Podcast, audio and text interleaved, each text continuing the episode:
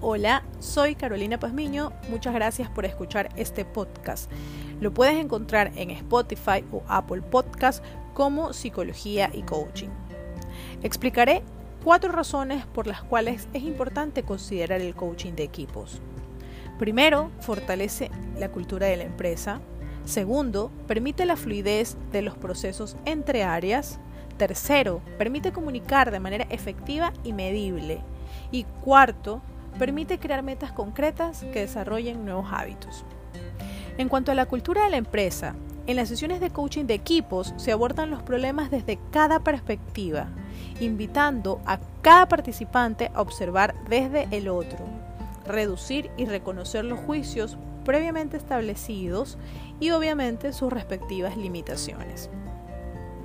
Segundo, en cuanto a la fluidez de los procesos, son aquellos que limitan el correcto cumplimiento de las funciones de las personas. Se ven afectados por la forma de comunicarse entre ellos, desde la forma de escuchar, el lenguaje no verbal, el tono de voz, las interpretaciones personales que se generan desde lo que leemos como en mensajes de textos, contenido de WhatsApp, entre otros. Todo termina afectando en la gestión laboral y consecuentemente en los resultados del área o del equipo de trabajo. Tercero, medir la comunicación. Cuando dentro de un equipo hablamos de medir la comunicación, se trata también de crear nuevos hábitos, hábitos en la forma personal de concebir las relaciones interpersonales, de lo que creemos de los demás, así como de cada uno.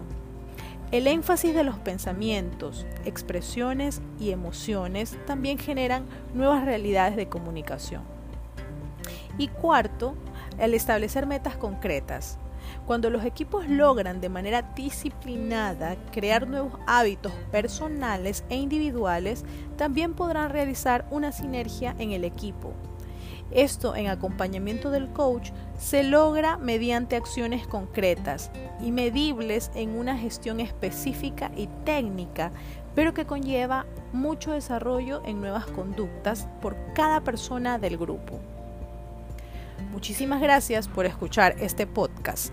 Síguenos desde la cuenta de Psicología y Coaching por Spotify y por Apple Podcast.